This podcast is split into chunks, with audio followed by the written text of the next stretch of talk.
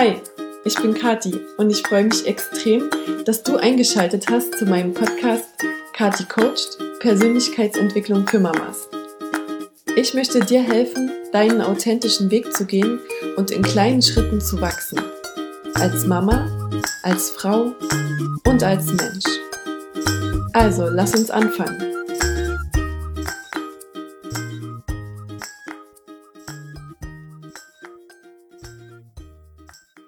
Hallo ihr Lieben und willkommen zurück zu meinem Podcast.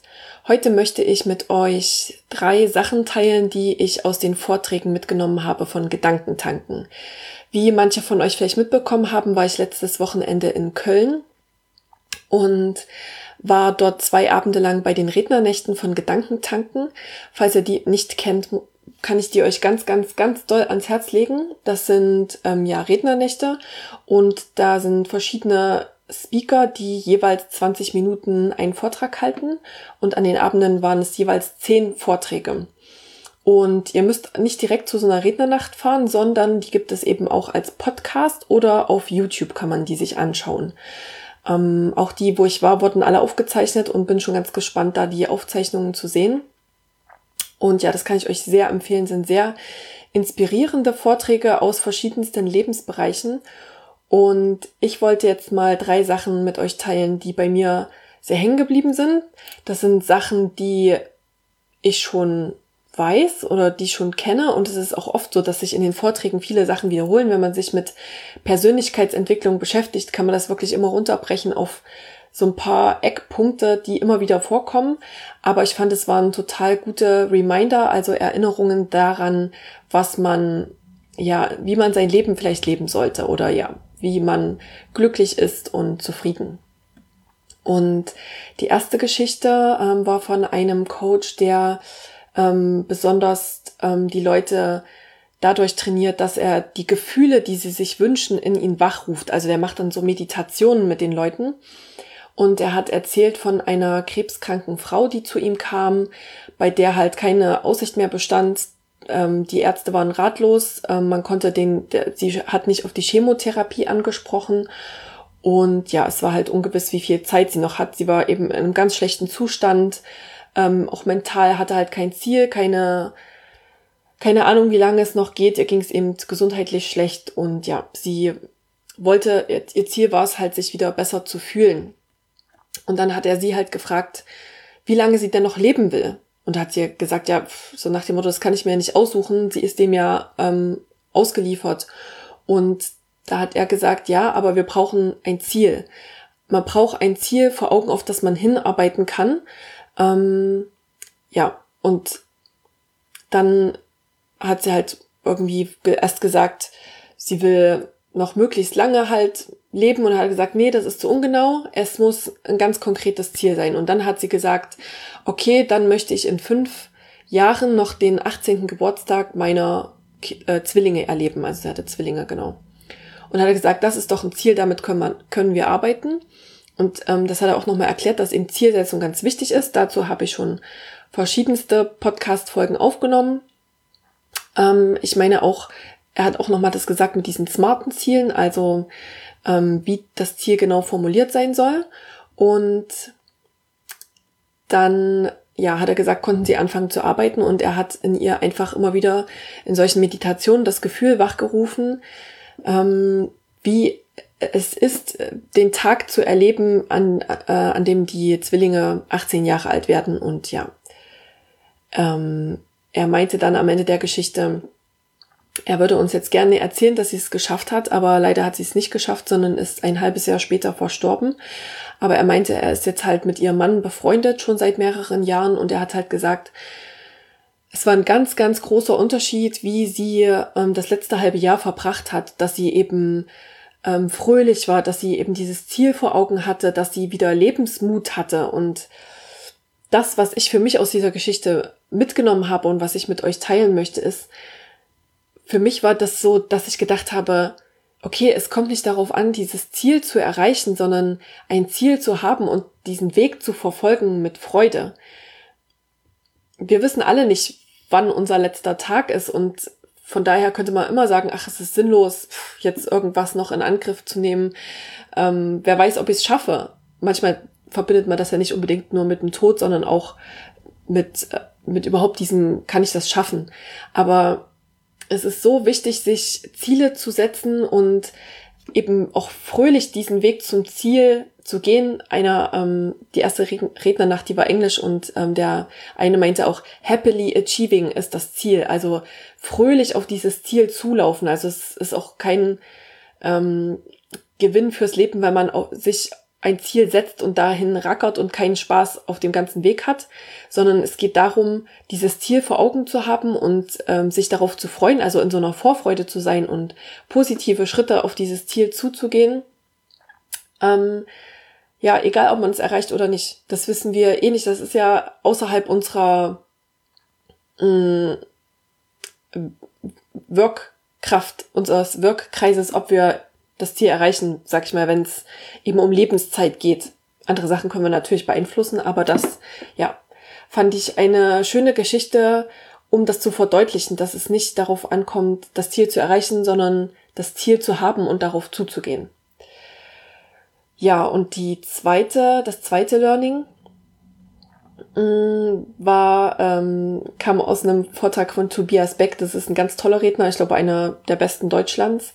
Und der hat gemeint, und ich finde, das passt zu dieser Geschichte mit der krebskranken Frau und wie es vielleicht ihrem Mann und ihrer Familie ging, als sie gestorben ist. Dann waren die nämlich in einem ganz tiefen Tal sicherlich erstmal, aber eben Zeit heilt die Wunden, dann geht's wieder bergauf. Und Tobi Beck meinte halt, ja, wir verlassen halt auch nicht gerne unsere Komfortzone oder wir wollen eben immer Schmerz vermeiden, aber im Leben geht's halt nicht darum, dass alles gleichtönig ist, sondern im Leben wird es eben immer wieder dieses Auf und Ab geben. Und er hatte dann so ein schönes Bild, so wenn man zum Beispiel in einem Emergency Room ist und da auf diese ganzen Bildschirme guckt und da so diesen Herzschlag, das EKG verfolgt, dann sieht man halt auch, wie es immer wieder hoch und runter geht, und das ist halt das Leben. Er hat gesagt, im Leben wird es immer Hochs geben und immer Tiefs geben, und das gehört dazu. Er hat gesagt, wenn diese gerade Linie kommt, dann ist man tot. Also wenn es keine Bewegung gibt in deinem Leben oder keine Hochs oder keine Tiefs, dann heißt das im schlimmsten Falle, dass du tot bist. Und das finde ich so schön, um zu sagen, es gehört halt alles dazu. Lass uns alles umarmen, was da ist, das Gute wie das Schlechte. Und ja, dieses okay damit sein, dass es eben mal hoch und mal runter geht und immer wieder. Nicht nur einmal, sondern immer, wenn man die nächste Stufe erreicht hat und gerade irgendwie glücklich ist, dann gibt es wieder neue Herausforderungen. Also ich glaube auch, dass wir in unserem Leben nie fertig sein werden und irgendwo dann glücklich im Schaukelstuhl sitzen und sagen, jetzt ist alles gut, jetzt verändert sich nichts mehr, sondern es wird eben immer weitergehen. Es wird neue Herausforderungen kommen, die uns vielleicht erstmal runterziehen, und dann werden wir daran wieder lernen und wieder Hochs erleben. Und das fand ich auch ein total schönes Bild mit diesem EKG. Dass wenn eben die Nulllinie kommt und alles nur noch gleichförmig ist, dann heißt das Exitus. Dann ist das Leben vorbei. Und das leitet auch über zu meinem dritten Learning mit diesen Aufs und Abs. Es gehört eben alles im Leben dazu. Die Hochs und die Tiefs, und wir wollen halt immer diese Tiefs vermeiden und wollen auch schlechte Gefühle vermeiden. Dazu habe ich ja mehr in meiner letzten Podcast-Folge erzählt, wie man besser mit schlechten Gefühlen umgehen kann. Und der Dieter Lange, auch ein sehr bekannter Redner, von dem gibt's auch ganz tolle Talks auf YouTube, kann ich euch sehr, sehr, sehr empfehlen. Der hat gesagt, sein Vortrag war Englisch, Happiness is accepting what is. Also glücklich ist man, wenn man einfach das annimmt, was gerade ist. Also unser Unglück ist eigentlich immer hausgemacht, weil wir irgendwelche Erwartungen an das Leben, an den Urlaub, an unseren Partner oder irgendjemanden oder irgendetwas haben. Aber wenn wir einfach alles so annehmen, wie es ist, mit einem offenen Mindset an jede Situation neu rangehen, auch keine negativen Erwartungen haben, sondern sowas wie, das war schon immer so und das wird wieder so sein, sondern so, was ich auch beim letzten Mal schon gesagt habe, so kindlich rangehen und so sein, wie ich lasse mich überraschen, mal schauen, was da kommt. Und eine gute Geschichte, die das veranschaulicht, dass eben unsere Erwartungen oft unser Unglück machen, ist zum Beispiel, wenn man sich vorstellt, man fährt in den Urlaub nach Mallorca und stellt sich halt vor, ja, ich werde da 2 Wochen lang in der Sonne liegen, es wird total schön warm sein und es wird ein toller Sommerurlaub und dann regnet es halt 2 Wochen auf Mallorca. Und dann kommst du zurück und sagst, oh, der Regen hat mir den Urlaub versaut.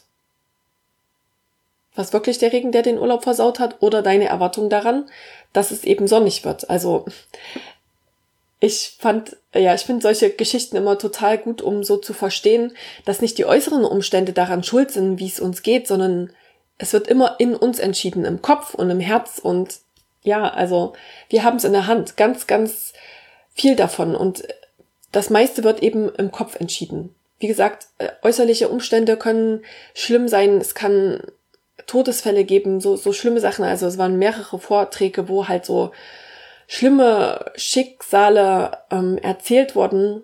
Es gab auch einen Vortrag, da ging es um Resilienz und also der hat mich wirklich sehr geschockt. Da ist die Tochter von dem Redner ist gestorben bei einem Autounfall und das sind natürlich Sachen, die mich als Mama total berühren und ganz krass